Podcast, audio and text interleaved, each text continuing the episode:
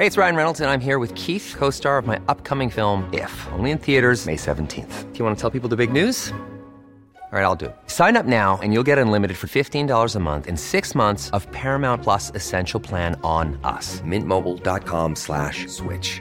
Upfront payment of $45 equivalent to $15 per month. Unlimited over 40 gigabytes per month. Face lower speeds. Videos at 480p. Active Mint customers by 531.24 get six months of Paramount Plus Essential Plan. Auto renews after six months. Offer ends May 31st, 2024. Separate Paramount Plus registration required. Terms and conditions apply if rated PG. I'm Sandra, and I'm just the professional your small business was looking for. But you didn't hire me because you didn't use LinkedIn jobs. LinkedIn has professionals you can't find anywhere else, including those who aren't actively looking for a new job but might be open to the perfect role, like me. In a given month, over 70% of LinkedIn users don't visit other leading job sites. So if you're not looking on LinkedIn, you'll miss out on great candidates like Sandra.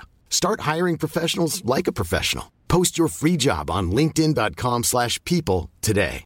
Ready to pop the question? The jewelers at BlueNile.com have got sparkle down to a science with beautiful lab-grown diamonds worthy of your most brilliant moments. Their lab-grown diamonds are independently graded and guaranteed identical to natural diamonds, and they're ready to ship to your door. Go to BlueNile.com and use promo code LISTEN to get $50 off your purchase of $500 or more. That's code LISTEN at BlueNile.com for $50 off. BlueNile.com code LISTEN.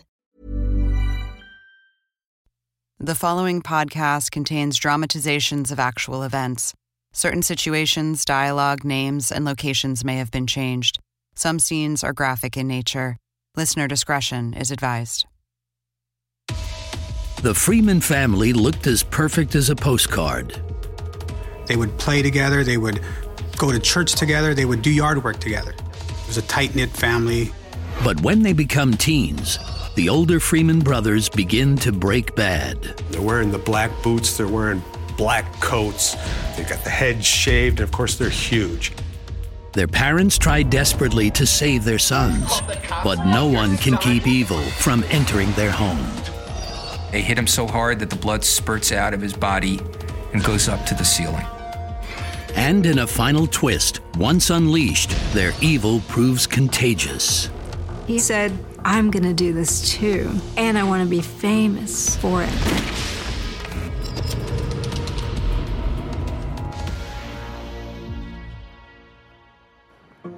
The town of Salisbury sits just outside of Allentown, Pennsylvania. Salisbury Township is like any normal suburban community. It sits close to Allentown and Bethlehem, but it's a normal, traditional suburban community.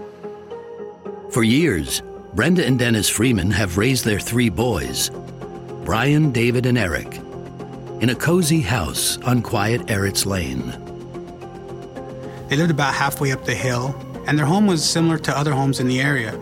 It was a brown, split level home, above ground swimming pool, and clotheslines in the back, and bird feeders out front. The morning of February 27, 1995, was unlike any other on Eritz Lane. Dennis's sister Valerie hasn't heard from the family in days. Valerie Freeman was a little concerned about not being able to get a hold of her family. She went to the house on Eritz Lane. Valerie saw that Dennis's truck was still parked in the driveway, which seemed odd because he should have left for work by then. She tries to open the front door and it's locked. She walks around to the back, finds that the sliding door in the back is open. And when she steps inside, it's deathly silent. Quiet in the Freeman house is so unusual, it's downright eerie.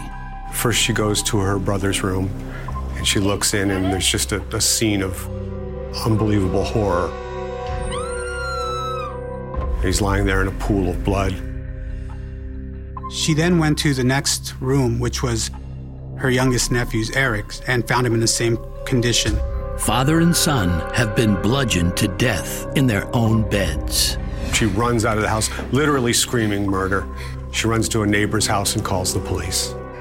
When police arrive, they case the grisly scene. And deep inside the house, they make another horrific discovery. They go downstairs and they find the mother. Brenda Freeman has been stabbed viciously. She has been bludgeoned. She is in a pool of blood. Three members of the Freeman family have been murdered in their own home. Investigators soon learn that there are still two members of the family unaccounted for. There are two more members of that family. There was Brian and David, the teenage boys. They searched the rest of the house looking for them, but they were nowhere to be found. There's something else unsettling. Behind her, very ominously, are swastikas on the wall. Somebody had drawn swastikas. You would have thought that it was a Jewish woman who was killed by Nazis. To police, this triple homicide seems like an obvious hate crime. But they're wrong. They will soon learn that there is nothing simple about the hate behind this crime. Dennis and Brenda Freeman always put their family first. Dennis was a custodian at the high school. Uh, Brenda was a, was a stay at home mom. They would play together, they would go to church together, they would do yard work together. It was a tight knit family. Small town America is filled with church going families, but the Freemans were slightly different from most others.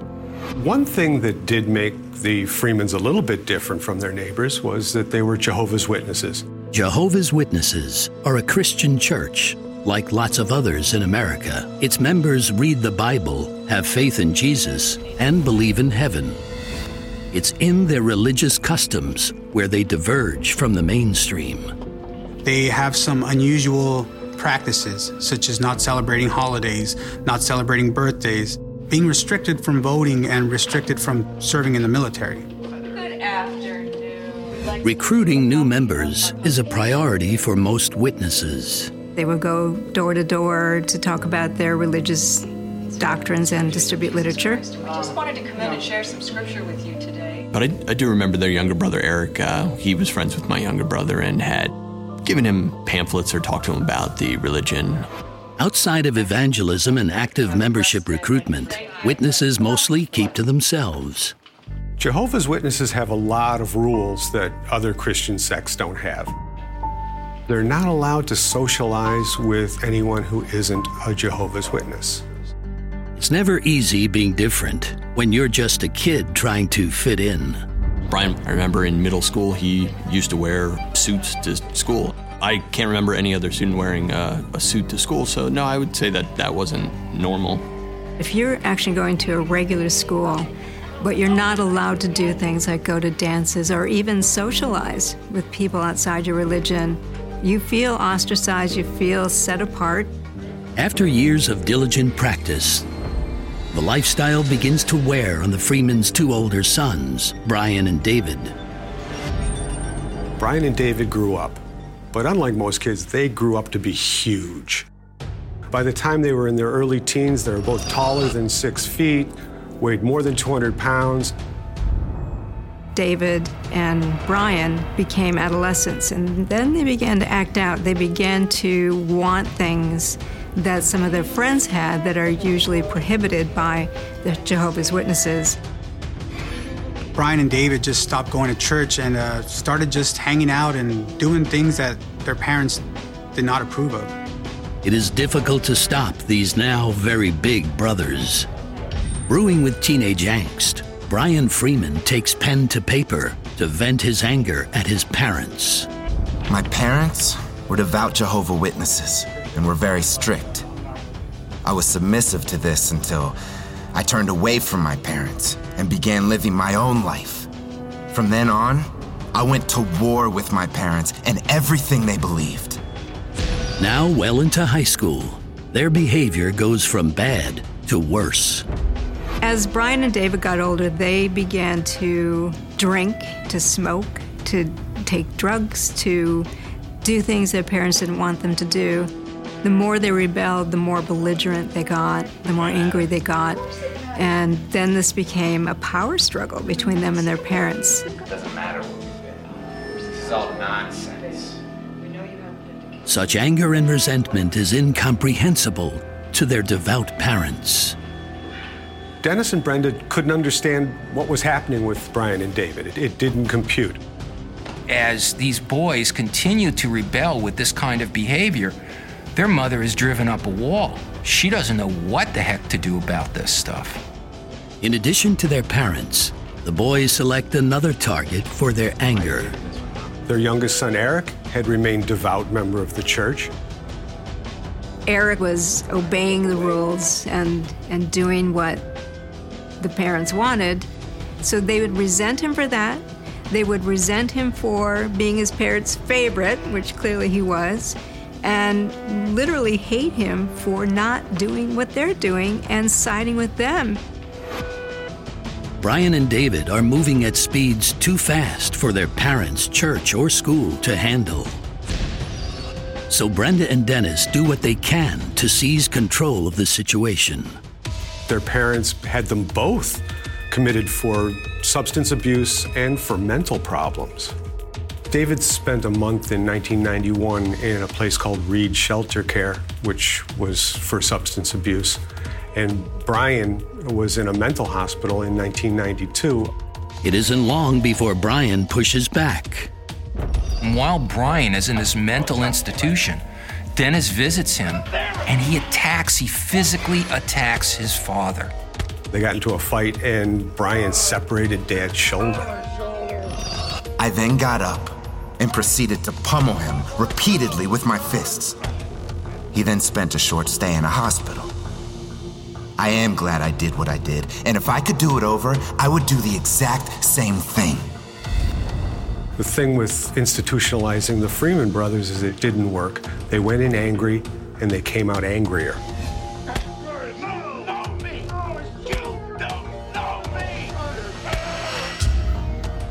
The Freeman brothers will soon find a fellowship of hatred. They channeled all of that anxiety and fear and anger by preaching an us versus them mentality. You want to be in an army? We're an army. It won't be long before the boys will finally slip from the fold and inspire evil far and wide. I wouldn't see this as a copycat. I see it more as a contagion. He explodes.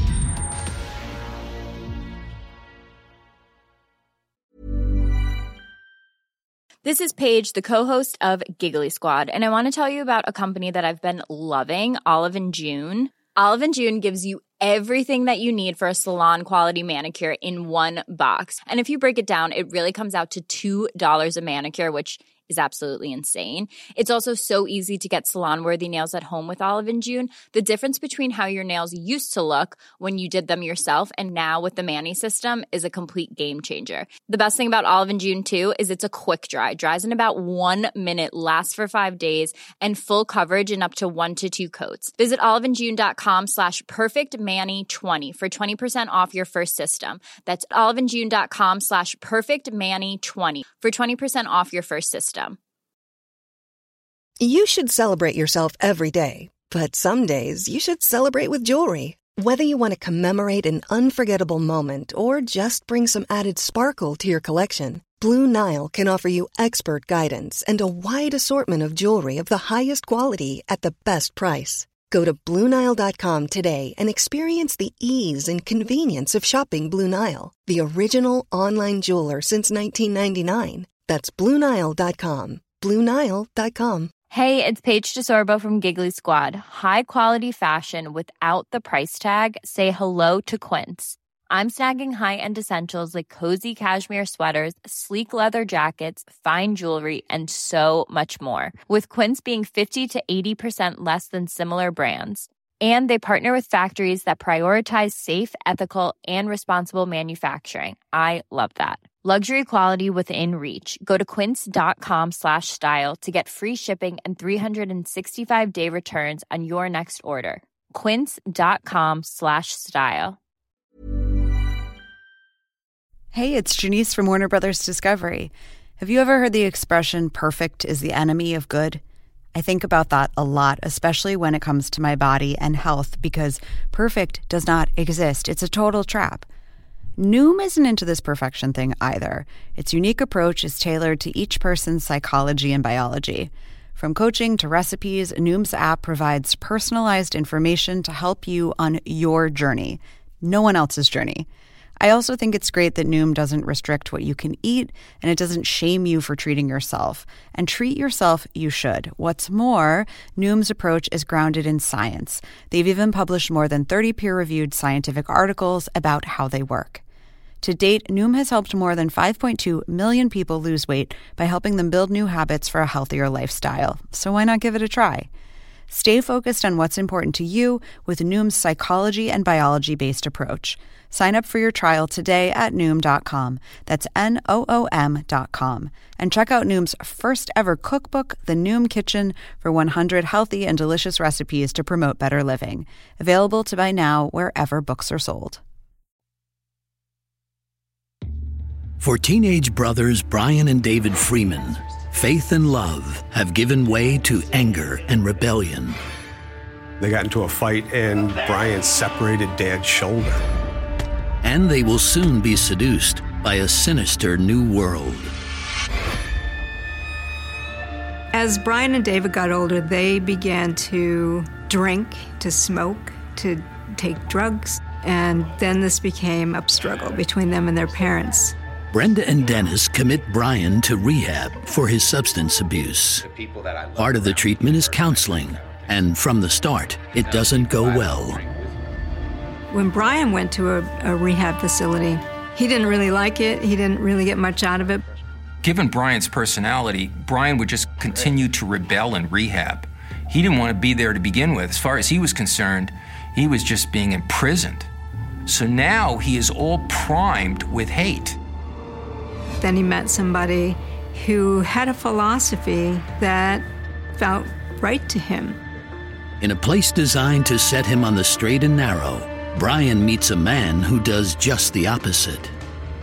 Brian and, and the guy he met in rehab had two things in common. They, they both felt alienated by the world, and they were filled with rage. Suddenly, he finds himself in a situation where somebody is talking to him. I used to feel lost and alienated. And for the first time in his life, listening to him. Allow me to see straight, see the light. And this individual starts to talk about white supremacist beliefs. Real family. Fed up with the strict religious focus of his life thus far, Brian is eager to listen to a new voice and consider a new way of thinking. This guy was part of the skinhead movement. He talked with Brian about how that was like a, a real family. It was in rehab. I met a skinhead there who showed me the problems with drugs. After getting off of drugs, I spent a lot of time thinking about life. I had a clear mind for the first time. At the core of their beliefs is the idea of the inferiority of non Aryan people, specifically people who were Jews, who they considered the seed of the devil. They believed that the government needed to be replaced, that the country had to be purged, and that they would uh, need to take matters in their own hand to achieve this objective. Once the two of them get out of rehab, Brian's new friend invites him to meet his extended family of brothers. Like any religion that wants converts, the Aryan nations understood that the way you do that was not to look ridiculous, but to look welcoming, to make them feel comfortable. They didn't chant "kill the Jews" or anything like that. It was, it, in fact, they, they were more clever than that. They used the Old Testament, scriptures that these teenagers were already familiar with. Cain was very raw. But they reinterpreted them to fit their evil needs. They said that white people were descendants of Abel, whereas all other races were descendants of Cain and were beasts of the field. They believed Anglo Saxons were the chosen people, that their descendants were the people who were called upon to carry out uh, biblical prophecy. The powerful biblical language is familiar to the brothers. It would feel right to Brian, having been raised in a religion that set him apart, but this set him apart in all the ways that he wanted to be set apart. They felt empowered. They felt that they had found their family. They found they found their call. Perhaps more important than scripture is the feeling of family. David and Brian are going and hanging out at this farm. They're talking to people who seem to really understand them. They called each other brother. They had a family structure. And they channeled all of that anxiety and fear and anger by preaching an us versus them mentality. You want to be in an army? We're an army. The skinheads also give the Freeman brothers a sense of purpose and a taste of danger. It was a new, exotic world. You can be much more angry. I mean, you, you deserve everything you want. You're everything that's the best of the human race. And one day you'll inherit it all. Oh my God, who doesn't want to hear that? They were ready. These new beliefs are in staunch opposition to the ones they grew up with. The Jehovah's Witnesses religion does not preach violence. If anything, it, they preach peace. Jehovah's Witnesses don't want their members to be in the military, they don't want them taking part in those kinds of violent confrontations. Now that the brothers have fully forsaken the religion of their youth, there's only one step left in their transformation to skinheads. Brian wore suits in middle school, and about two years later, he had a shaved head. There was a very distinct transition. They're wearing the black boots, they're wearing black coats, they got the head shaved, and of course, they're huge. They would dress alike, they both got the tattoos. They had such a fused sense of identity that they really needed each other. When Brian becomes a skinhead, which is also quite dominant, he really becomes the leader of this group. What he says goes, and David will naturally follow. The teens quickly develop a fearsome reputation. They weren't people you're going to mess with. There's no question that they were intimidating. The Freemans are already trained as evangelists, so it's only a, a small switch to, to teach them how to recruit new members into the skinheads. So they're going around school now and they're handing out pamphlets and with racist slogans on them, trying to get like minded people to join them. They did develop a little following of people who thought they were pretty cool and look to their leadership. This is a small group, but that made them feel even more powerful. They're recruiting new members to the fold. And First and foremost of, of them would be their cousin Benny. Benny Birdwell was the Freeman brothers' cousin. Whatever they were going to do, he was going to do. The Freeman brothers and their cousin Benny want to do more than just look the part. They want to start a war. I have chosen a career very different from mainstream thinking. I plan to be a soldier, not in any army or for any country but rather a soldier in the final war where the white race will rise above the Jewish oppression and conquer the world. At home, Brenda and Dennis are horrified by their skinhead son's racist beliefs. Racism and violence have no place in their Jehovah's Witness faith. And they do everything they can to get through to Brian and David and bring them back into the fold. I think it's a household full of tension my sense of Dennis is that he felt kind of helpless against it, whereas Brenda was basically saying, you know what, I'll take anything I can get. Please, somebody, I need something. Brenda was absolutely desperate. She tried various social service agencies within Lehigh County to see if there was something they could do to help with her uh, sons. Brenda got Brian and David to attend an anti skinhead meeting being held by the local police. But the boys predictably treated it as a joke. As the months pass, the Freeman house spins totally out of control. The more the parents tried to help their out of control teens, the more Brian and David saw them as the enemy. As the power struggle escalated between the Freeman brothers and their parents, they made a lot of threats You called the cops on me. Of course. You called the cops on oh. your son? Once the police had to pull the boys off of their mother, they were attacking her with a hatchet. Police were called and they got the boys off of her, but she refused to press charges against her sons. She was absolutely determined that she was going to solve this within the family and and within her church. That's one reason domestic violence is so cyclical. Is that people believe and hope and are firmly convinced that they can keep it under control. I think it's the same thing in Brenda's situation. Try as they might to keep the faith, Brenda and Dennis Freeman can't deny their fear of their own sons. Dennis slept with a baseball bat next to his bed. There was a padlock on the parents' door. For a time, their Aunt Valerie was living with them, but she was advised to move out because it just wasn't safe to be there anymore. Brenda calls the local branch of the Anti Defamation League, a hate and discrimination watchdog group. I spoke with Brenda Freeman by phone. I remember distinctly she was remarkably cool, collected. She felt that her sons were progressively getting worse.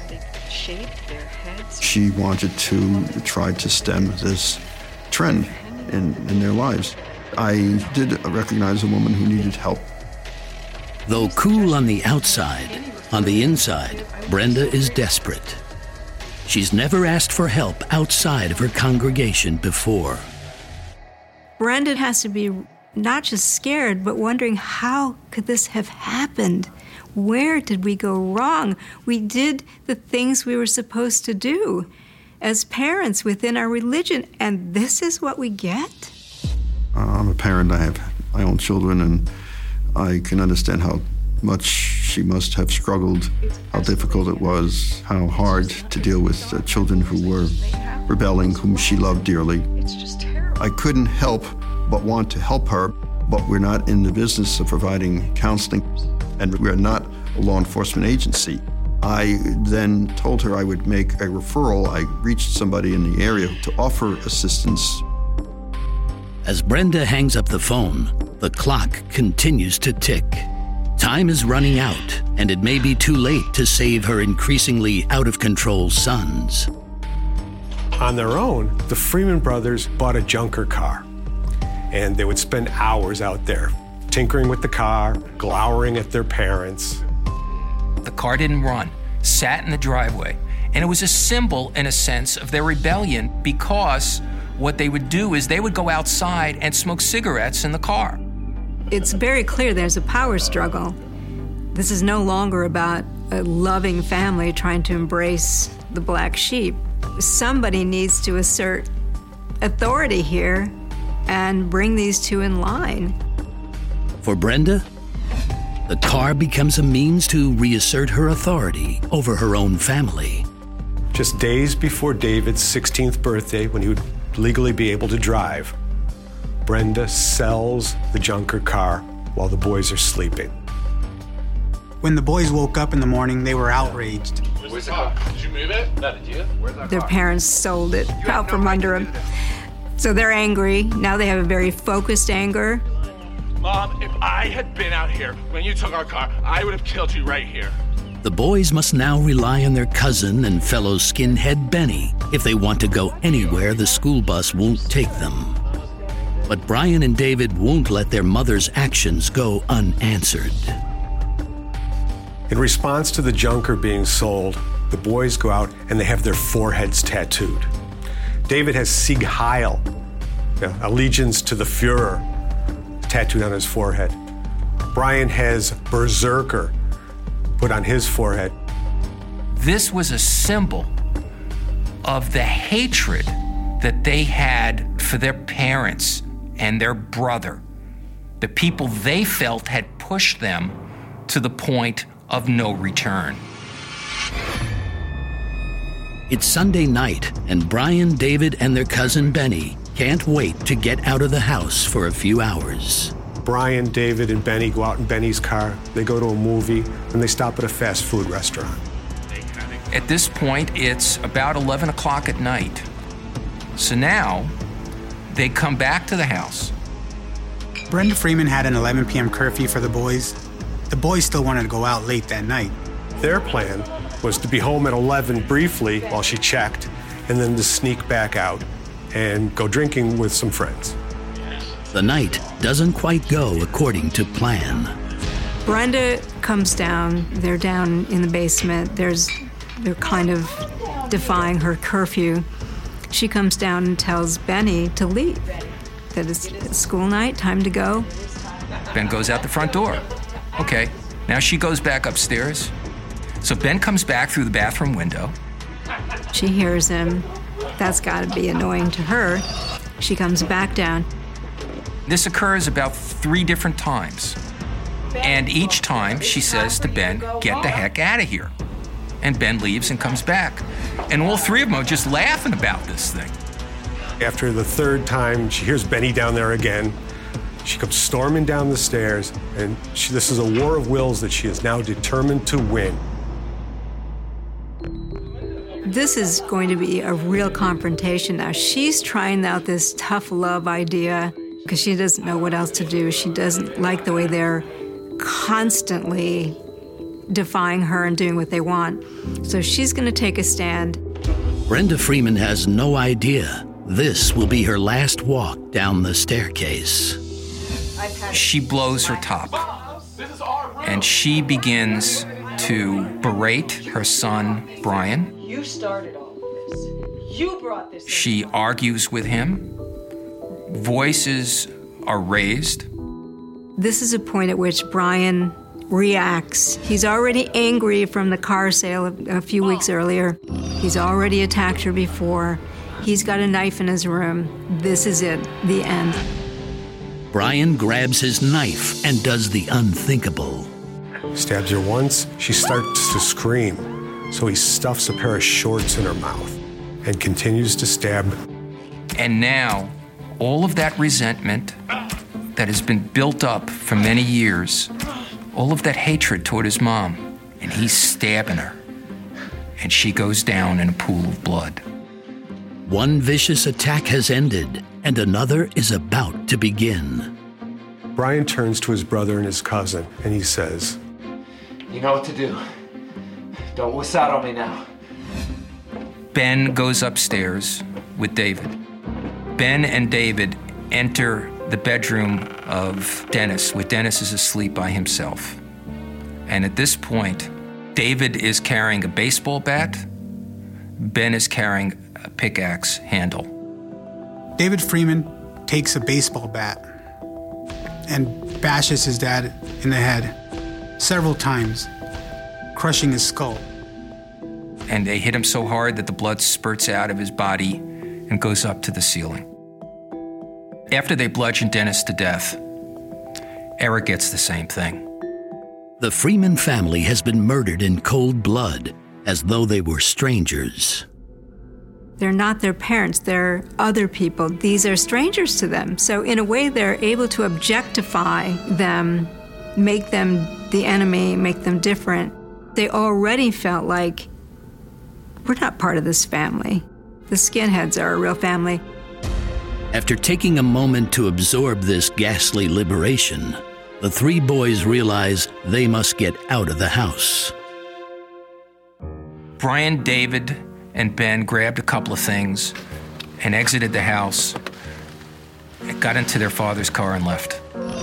Now they have a car, an open road, and a will to kill.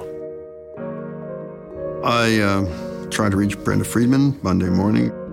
My immediate intention after speaking with her the first time was to try to get her help. I kept calling and I was disturbed to not be able to reach her. I was not getting an answer because it turned out that she was dead. In retrospect, knowing what I now know, I would have certainly taken a different approach to that initial conversation with her. I didn't know that I didn't have the benefit of time.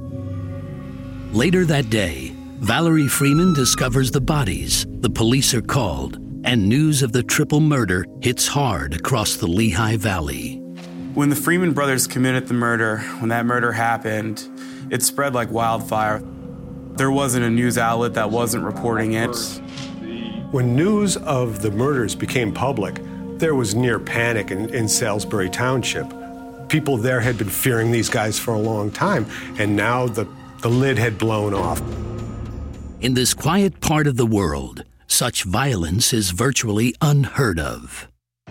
living in Salisbury. Um, I was 15 at the time. I don't remember hearing about a murder in Salisbury, and certainly not murders that were committed by students at the same age.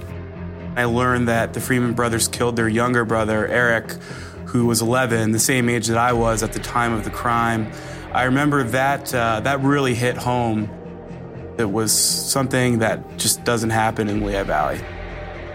The local high school is on full alert and filled with terror. There were a lot of rumors that they were still in the area, that they were coming back to seek revenge on people in the school. The first class I attended on Monday morning, I remember our classroom door being locked, um, just out of fear that they may return. The Freeman Brothers High School is filled with people who had had disputes with these guys. Every teacher who'd had a fight with these kids, every student who'd been picked on, had to think, I'm next. Strangely, a few teenagers actually have a very different reaction to the Freemans.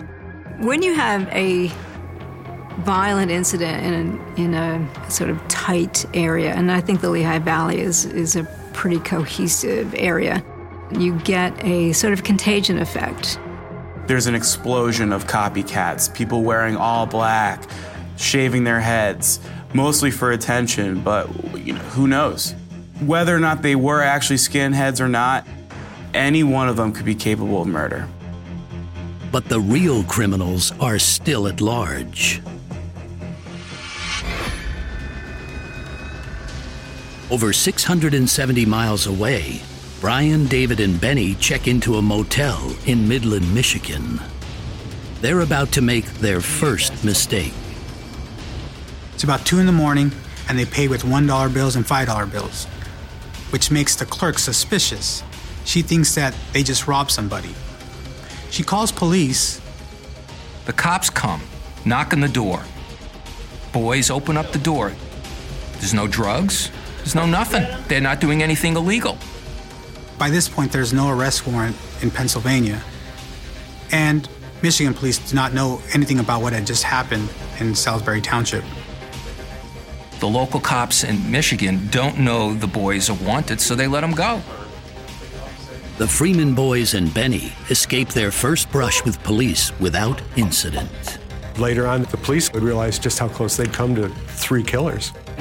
A matter of hours later, an all point bulletin for the three goes out both on uh, police radio and on AM radio. And a truck driver in Michigan hears it and happens to see the car in the parking lot of the motel and uh, calls the police.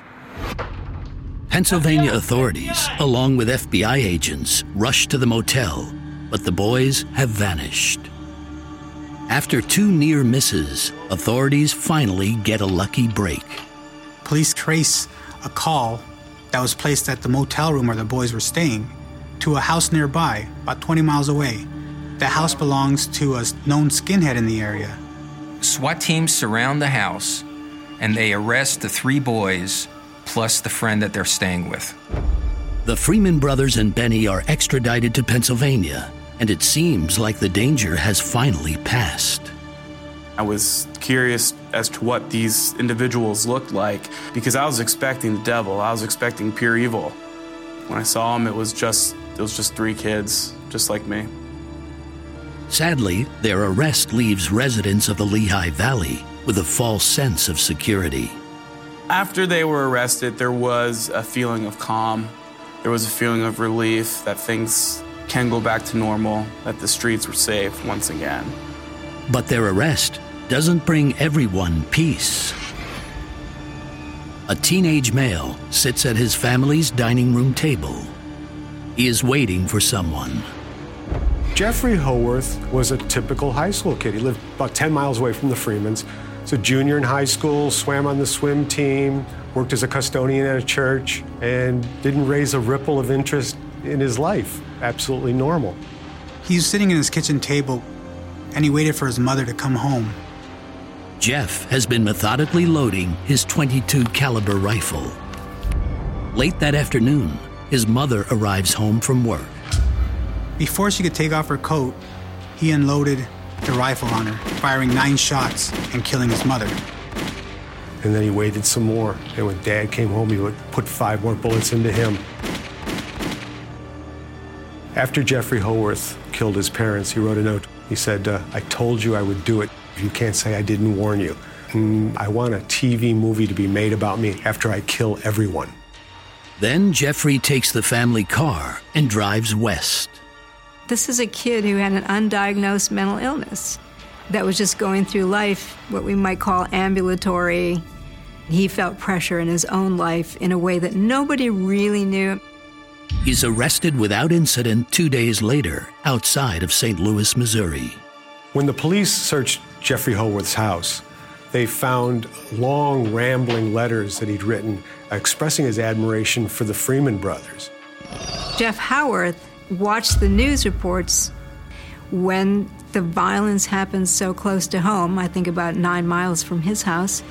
It was something he'd already been thinking about. It was part of his probably everyday thinking. This double murder is less of an imitation and more of a virus. I wouldn't see this as a copycat, I see it more as a contagion, where you're close in proximity geographically. A kid's already thinking about doing this, some other kids do it, so he explodes. A bewildered Lehigh Valley tries to make sense of the two crimes and connect the dots. The thing the Freeman brothers and Jeff Howarth had in common was that they were confused teenagers who were, in their own bizarre way, trying to fit in. But that's where the similarities end. Jeff Howarth and the Freeman brothers are very different murderers. Jeff Howarth was very ordinary looking. People say he looked just like any other kid in school, whereas the Freemans stood out anywhere they went. The Freemans were racist, and Jeff didn't believe in that. He actually had a poster in his room that said an anti racist slogan. For the Freemans, it was reactive, it was the, the result of, of sort of hot blooded anger and, and revenge and whatnot, whereas with Jeff, it's so cold and calculated. I'm gonna do this too, and I wanna be famous for it. I see it more as a contagion.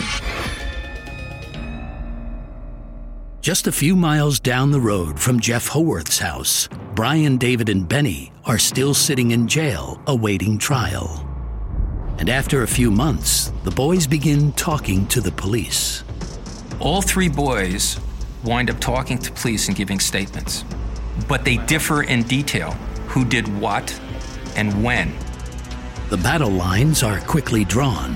Benny claimed that he didn't participate in any of the killings, that he was a follower, I, I swear, I, I didn't do it. That he really didn't understand what was going on, and that he went along with the brothers because he was afraid for his own life. Benny insisted he took no part in the murders. I think when they did find out that Benny had kind of separated himself from them, now they really are brothers. It's us against him. Despite the evidence, no one has yet pled guilty, but someone is about to make a shocking admission.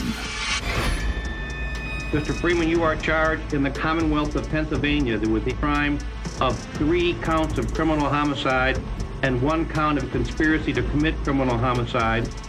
Mr. Don, Brian decides to sign an agreement saying that he killed his mother so that he can avoid the death penalty. The deal is I confess I killed my mother, and in return, the state gives him life in prison. The deal lets him avoid testifying against his brother and cousin, but there's no hint of regret in his statement. As always, David follows in his brother's footsteps.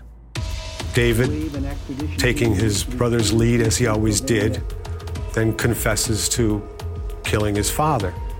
He's also given life in prison. David has been a natural follower his whole life. So the fact that they're brothers means they have years of this dynamic entrenched. It's a reflection of how he would follow his brother literally and figuratively to the gates of hell. And that's exactly what he did. Despite the Freeman brothers' Nazi rhetoric and harassment of their family, it's difficult to know exactly why they took the extraordinary leap to murder their entire family. This certainly is a cautionary tale, to put it mildly, and it's a wake up call at the same time. We cannot afford to let these kinds of things happen They're confused kids, despite their very adult crime, they're confused kids. They're both very infantile and self centered, so they're narcissistic. And so once you have that kind of development early in the early stages of adolescence, you're primed for someone to come along who becomes your new family. And it's not necessarily about blood that makes you a family, it's about a belief system. I don't think that the Freeman brothers started out as killers, and I don't believe that they're sociopaths. I think that what occurred was that we had a perfect storm.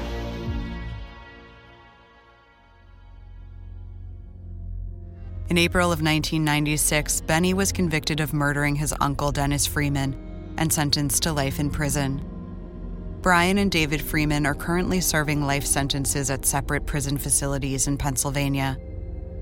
In the summer of 1995, Jeff Howarth was found not guilty for reason of insanity and sent to Norristown State Hospital.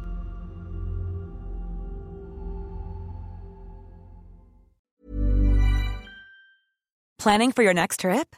Elevate your travel style with Quince. Quince has all the jet setting essentials you'll want for your next getaway, like European linen, premium luggage options, buttery soft Italian leather bags, and so much more. And is all priced at 50 to 80% less than similar brands. Plus, Quince only works with factories that use safe and ethical manufacturing practices. Pack your bags with high-quality essentials you'll be wearing for vacations to come with Quince. Go to quince.com/pack for free shipping and 365-day returns. Planning for your next trip? Elevate your travel style with Quince. Quince has all the jet-setting essentials you'll want for your next getaway, like European linen, premium luggage options, buttery soft Italian leather bags, and so much more. And is all priced at 50 to 80% less than similar brands. Plus, Quince only works with factories that use safe and ethical manufacturing practices. Pack your bags with high-quality essentials you'll be wearing for vacations to come with Quince. Go to quince.com/pack for free shipping and 365-day returns. When you need mealtime inspiration, it's worth shopping Kroger, where you'll find over 30,000 mouthwatering choices that excite your inner foodie. And no matter what tasty choice you make, you'll enjoy our everyday low prices, plus extra ways to save, like digital coupons worth over $600 each week. You can also save up to $1 off per gallon at the pump with fuel points. More savings and more inspiring flavors make shopping Kroger worth it every time. Kroger, fresh for everyone. Fuel restrictions apply.